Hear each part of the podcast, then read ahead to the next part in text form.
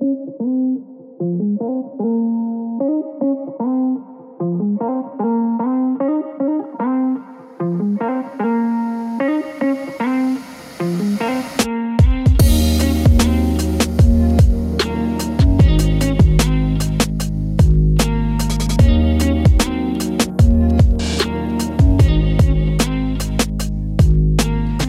to Faith and Fable, pastoral podcast that discusses common and often controversial topics from a b- biblical perspective. My name is Matt Miller. And I'm my, uh, uh, my name is Matt Henry. Um, Matt.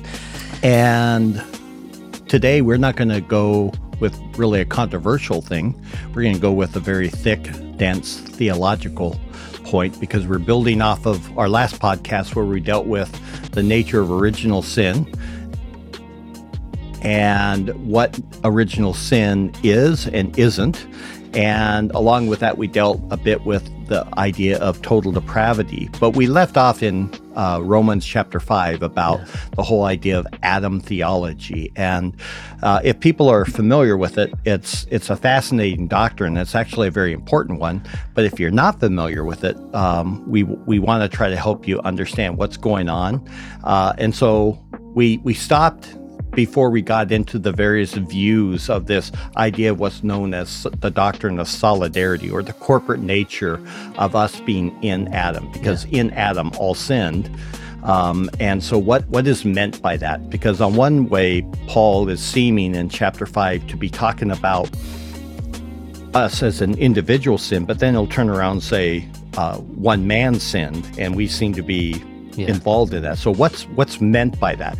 And like all things in theology, when something subtle like that comes up, there becomes these different uh, positions or views, and that's what we're going to deal with today. Is what are the various views on this nature of the solidarity or the yeah. headship or so am i am i being held accountable for my own sin or am i somehow guilty by some association because of what Adam did. Yeah. And that's the question. Yeah. So there's several views, and we're going to take you through each one of them. We're going to try to make it interesting. Uh, we think it's very interesting, but again, people sometimes just want the simple yeah. yes or no when the Bible's not willing yeah. to give us a yes or no uh, answer. So we're going to start out with these views and work them through. And the first one I'm going to uh, give to you, it's um, the what's called oh boy uh, the realistic view or the seminal hench, headship and i'll let you take it away. Yeah well basically the way i'm going to describe this is just with a couple quotes. Um, and so this one comes from murray which i spelled mary. Um, and this comes from his work the imputation of adam's sin.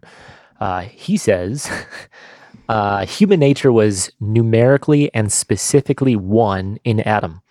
In brief, the position is that human nature, in its individualized unity, existed in its entirety in Adam. So that when Adam sinned, not only did he sin, but also the common nature which existed in its unity in him. And that, since each person who comes into the world is an individualization of this one human nature, each person, as an individualized portion of that common nature, is both culpable and punishable for the sin committed by that unity. And that was one sentence, people. one sentence. Yeah. In other words, you weren't born yet, but because you were in the loins of Adam, somehow you're guilty. That's the point. Right. Uh, and that's the seminal, the semen. It's, right. It's that exactly. the whole idea that in him uh, was the seed of all of humanity, and so whatever he did, we did. We did. Yeah. Uh, the next one would be by H. Uh, A. H. Strong. Uh, he says this about it. He says it holds that God imputes the sin of Adam immediately to all his posterity, that is his descendants, in virtue of that organic unity of mankind by which the whole race at the time of Adam's transgression existed, not individually, but seminally, in him as its head. The total life was then in Adam. The race, as yet, had its being only in him. Its essence was not yet individualized, its forces were not yet distributed. The powers which now exist in separate men were then unified and localized in Adam. Adam's will was yet the will of the species. In Adam's free act, the will of the race revolted from God, and the nature of the race corrupted itself. Very- Okay. Very, philosophical approach. Yeah, yeah. So then we come into what's called the representative view. Now, this view does not discount the physical union and relationship of Adam with the whole of humans, as we just saw in the prior view.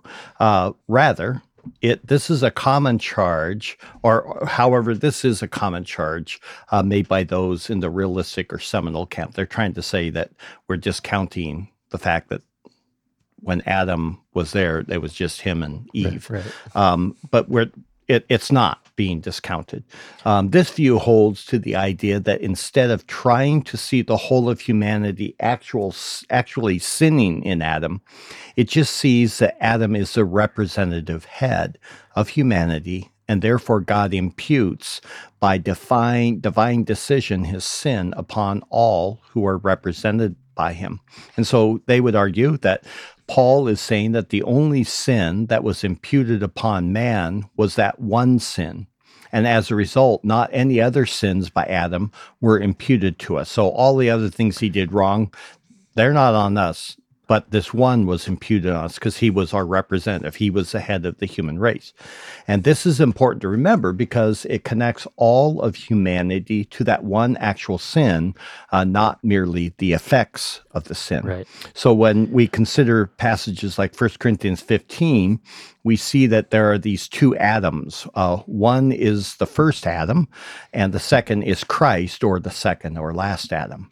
So he says in verse uh, 21 and 22 of chapter 15, he says, For since by a man came death, by a man also came the resurrection of the dead. For as in Adam all die, so also in Christ all will be made alive. And so verse 22 shows something that's rather startling and vivid. It's essentially saying that the destiny of all people and nations rise or fall, but on the basis of their relation to one of these two Adams. That's what's key is are you with the first Adam or the second? So the idea that we were physically present in the sufferings of Christ or that we physically were present in Christ at his death or resurrection is not what's being supported biblically.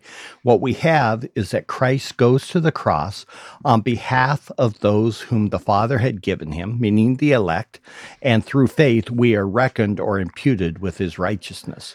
And in a similar way, we need to see that fact that the first Adam is physically connected to all of humanity is not the central issue. Um, what is the issue is that he also represented all of humanity. So that when he rebelled against God and died, both physically and more importantly, spiritually, this condemnation was imputed on all who were born into the human race because he's Right. the representative. So Grudem gives some uh, helpful comments here. You want to read? Yeah. Uh, Grudem writes on this. He says the conclusion to be drawn from these verses, that is Romans chapter 5, is that all members of the human race were represented by Adam in the time of testing in the Garden of Eden. As our representative, Adam sinned, and God counted us as guilty as well as Adam. Uh, a technical term that is sometimes used in this connection is impute, meaning to think of as belonging to someone and therefore to cause it to belong to that person. God counted Adam's guilt as belonging to us, and since God is the ultimate judge of all things in the universe, and since his thoughts are always true, Adam's guilt does in fact belong to us. God rightly imputed Adam's guilt to us. Um, I think he ma- he makes that statement because a lot of times people are now going to take issue with is this right or fair or just, and it's like, well, if God says so, it is because God is truth, God is good, and anything He does is true and good. Um, Grudem goes on, then he says sometimes the doctrine of inherited sin from Adam is termed the doctrine of original sin. I have not used this expression. If this term is used, it should be remembered that sin spoken of does not refer to Adam's first sin, but to the guilt and tendency to sin with which we are born. It is original in that it comes from Adam, and it is also original in that we have it from the beginning of our existence as persons. But it is still our sin, not Adam's sin, that is meant. Parallel to the phrase original sin is the phrase original guilt. This is that aspect of an inherited sin from Adam that we have been discussing above, namely the idea that we inherit the guilt of Adam. All right. So, what we just described there with this representative view is the view that many covenantal theologians will hold to. Now, that doesn't mean that if you hold to this that you have to be a covenantal theologian, uh, but it is the common one. Uh, but even if that were the case, then it would be a bad way to approach any subject for because it would be saying, well, our theology must dictate our exegesis. And what we've been trying to make the argument in our entire history of this podcast is let's just let the text Yes. speak for what it says. Now, there's a third uh, view. What's that? So that's the immediate imputation view. Uh, this, all these terms. Um, now, this view says that Adam's sin directly affected only Adam, um, but because his nature became depraved as a result of that sin, then it is the depravity, not the actual sin, that has now been transmitted to all of humanity. And so, in this view, it's strongly emphasizing the fact that there there is a physical transmission of sin from generation to generation, but it doesn't find support necessarily in the exegetical data of Romans Right. five. Um, so, some initial initial conclusions on this stuff, we would say that in light of this, it is wise to see that there are aspects involved uh, in this whole discussion that just can't be answered from the text itself. Yeah. And I said that when I, you know, like especially that first view, that seminal view. It's, I mean, it's very philosophical. He's not. Nowhere did we actually quote a text of scripture. Right. Um, so we would say this. We would say, be slow to become harsh with the person with whom you may disagree with their position on this. Yeah, in some way, shape, or form. If you're like, well, I hold a seminal, and other guy's like, no, it's a representative. It's like, okay, show grace there because it's a very, very complex uh, subject, and in fact, there's just not enough biblical data to be able to say, look, um, if no, there's no if ands or buts about this. This is clearly from this text what it's saying. Uh, I lean toward that representative view. That's where I, but I can see some strengths in in some way, shape, or form. There was this transmission, but how that works, the Bible doesn't say. So I just kind of shrug my so- shoulder and say, "Well, in heaven, Right. I'll know." And it won't matter then. So, with that though, let's develop the ex- actual exegetical data. That's the theological data. Now, let's say, okay, well, let's actually exegete the passage and let's see what comes from that. So, go ahead. Sure. So in, in Romans 5, 12 through 19, that's the passage we're looking at. Um, Paul Paul uses, I mean, up to this point in Romans, Paul has used that Gen- the Genesis 2 through 3 account four times in the book so far uh, to develop some aspect of his theology. Which is actually very interesting that Romans has so much of its theological moorings in the first two to uh, you know first uh, three chapters of of the book of Genesis. Yeah. especially the way people treat those first three chapters of Genesis. But anyhow, Paul Paul is not just developing a theology; he's flowing out of his understanding of Genesis. yeah. Uh, well, so I mean, so much that he's talking about in Romans is sin. So it makes Yeah. sense that he goes to there you go. Genesis, you know. Um, but but yeah, so he's he's invoked Genesis two or three two th- verse uh, chapters two through three four times up to this point, um, and this is going to be one of those times. Uh, but what's important to keep in mind is that it sits this this passage of Romans 5, 12 through 19 is sitting in the middle of a great argument that he's building. Yeah, something bigger than just this. Right. And there has been much debate over this last phrase here in verse 12 that says, because all sinned. Um, so Romans 5.12 says, therefore, just as through one man, Adam, sin entered the world, and death through sin, and so death spread to all men because all sinned. That's the difficult phrase. So the question to ask is, what does Paul mean by this phrase, because all sinned? Well, the issue up to this point has been the sin of Adam in Genesis 3. So so how can Paul now say at this point that death has spread to all men because all sinned? Um, it, so so is it Adam's sin or is it our sin that brings about our death? That's the question here. Um, so there are a series of it's a Greek preposition, dia, which means through or on account of something like that. Um, and there's a series of these throughout the passage that help us follow the flow of the argument. So you want to pick that up for us? Yeah. Okay. So when you're dealing with dia, it's speaking of channels. Uh, some will call it fancier term uh, agency. Uh, it's through which death or condemnation has come. So if you actually have your Bible open, you can see it with the word through. Uh, if you can follow the flow, it makes so much more sense of this whole mess uh, that people create. It, it's very difficult to do it in a podcast form. So if we were in a class, we would uh, do it in a much more easier way because we'd be able to put it up on like a screen Right. and just circle and show that flow. Um, but we can't uh, through the mystery of podcasting. we, we can't do that. So we're going to say to you, sit down with your Bible, open it up to that passage, and notice the number. T- if you have a good translation, you'll be seeing the word through, through, through, and just try to trace the flow of, of logic that he's saying and how all of this happens. But suffice it to say um, that if you follow that structure of the argument, then you will see a great comparison being made between Adam and Jesus Christ. And so in verse 12, it makes a statement. Then verse 13 explains that statement. Then verse 15 shows the limits and differences between both Adam and Christ.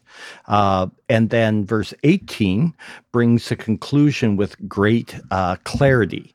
Now, again, we can't really show it in a podcast, but if you grab that Bible, if you have time and you re listen to this section, you're going to see what we're speaking about. Um, so, upon examining that passage and following the argument, uh, what our conclusion is is that the representative view has the best sense of the Romans five. Yeah. It's it's just capturing what's happening. There, there's two heads, right, or, or representatives. Um, each representative makes a one act. Um, Adam makes one trespass. That's the one in, gar- in the garden. And he talks about that in verse 12, 15, 17, 18, 19. Uh, but then Jesus Christ makes one righteous act, which was on the cross. And Paul talks about that in verse 18. And then from there, go ahead and take it from there. There's these two results. Yeah. Um, so both make an act. Um, then, as a result of those acts, you have, well, the results. Uh, so for Adam, the result of his act was condemnation, guilt, and death. You'll see that in verse 15, 16, 18, and 19. But for Jesus Christ, the result was justification, life, and kingship. You see that in verses 17, 18, and 19.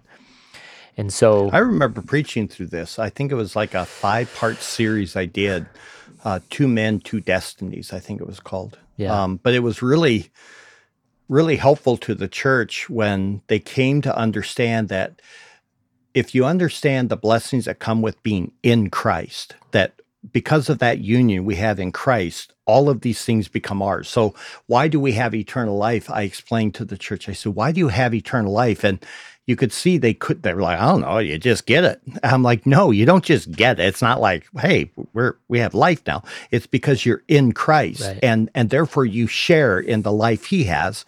And because he is who he is, God, his life is by its very essence eternal. It's mm-hmm. not just a long time. It's it's something more full than just living forever. It's it's the essence of what life is supposed to be, and we share in it because we sh- we're, we're now in Christ. And so I talked about all these wonderful blessings we have in Christ, and everyone was all happy. I'm like, but we were also born in Adam. right. And so now all that Adam became because he was our our representative head became us. And so we sinned as well because as eh, because it was all imputed upon us. He was our representative. And you could see the light bulb kind of like click with a lot of people where they began to see it's a lot more than just my own personal individual sin.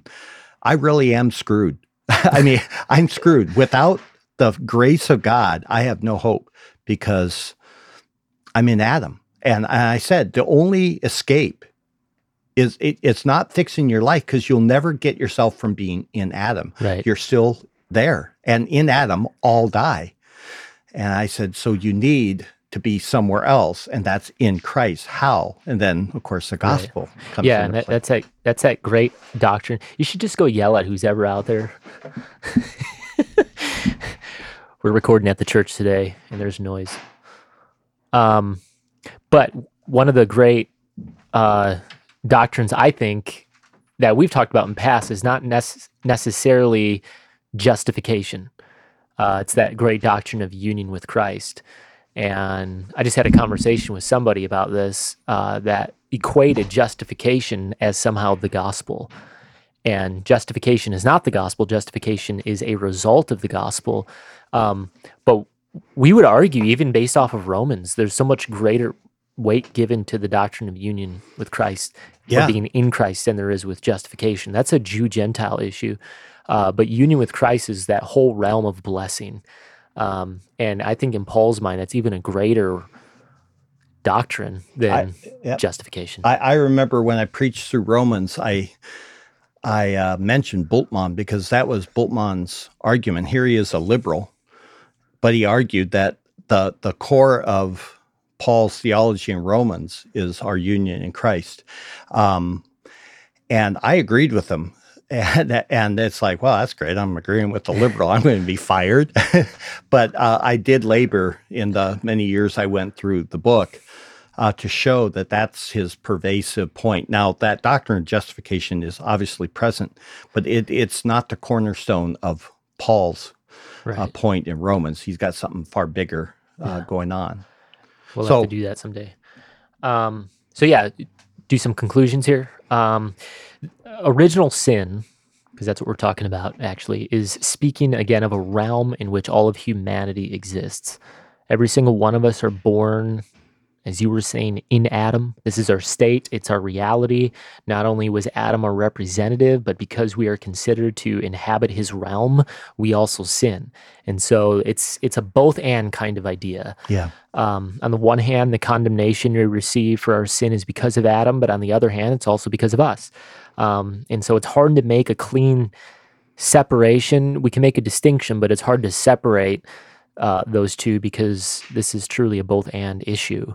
And in theology, that's something you just have to learn to become more comfortable with because when you try to make really sharp breaks sometimes, you actually separate brethren when you shouldn't because it's really not either or, it's a both and. And Yeah. this is one of those. Yeah. On the flip side, uh, as you were also saying, this is why we can also now be justified in Jesus Christ. We can stand right before God. Once we enter his realm, we now inhabit that which defines him, which of course is righteousness. Right. Um, just as we receive the consequences of Adam's sin, so also we receive now the consequences of Christ's obedience, which is eternal life. And so it's a very full topic. Uh, difficult to, I suppose, give justice fully to Adam theology in a single, well, I guess, two episodes. Um, but we'll probably develop more on this stuff in our next topic, which is soteriology or the doctrine of salvation, um, because this ends our discussion on sin. Yeah. It, I mean, we've dealt with it. Yeah. Totally depraved, where the, the origins of our sin comes from, the reality of the the massive amount of data Yeah. that the scripture uses to describe our state. But Talked about the fall. right. Yeah. So all that sets up though why we need That's the problem. Yeah. So now we're going to get to the solution. solution. Yeah. Amen. Um, so we'll jump into that massive yet rich doctrine of salvation, Lord willing, next time. Uh, but until then, make sure to tune in, join the conversation. Let us know what you think about the doctrine of sin. Don't forget to like, share, comment, rate, and review. Connect with us on Facebook, Instagram, and Twitter, and tell all your friends.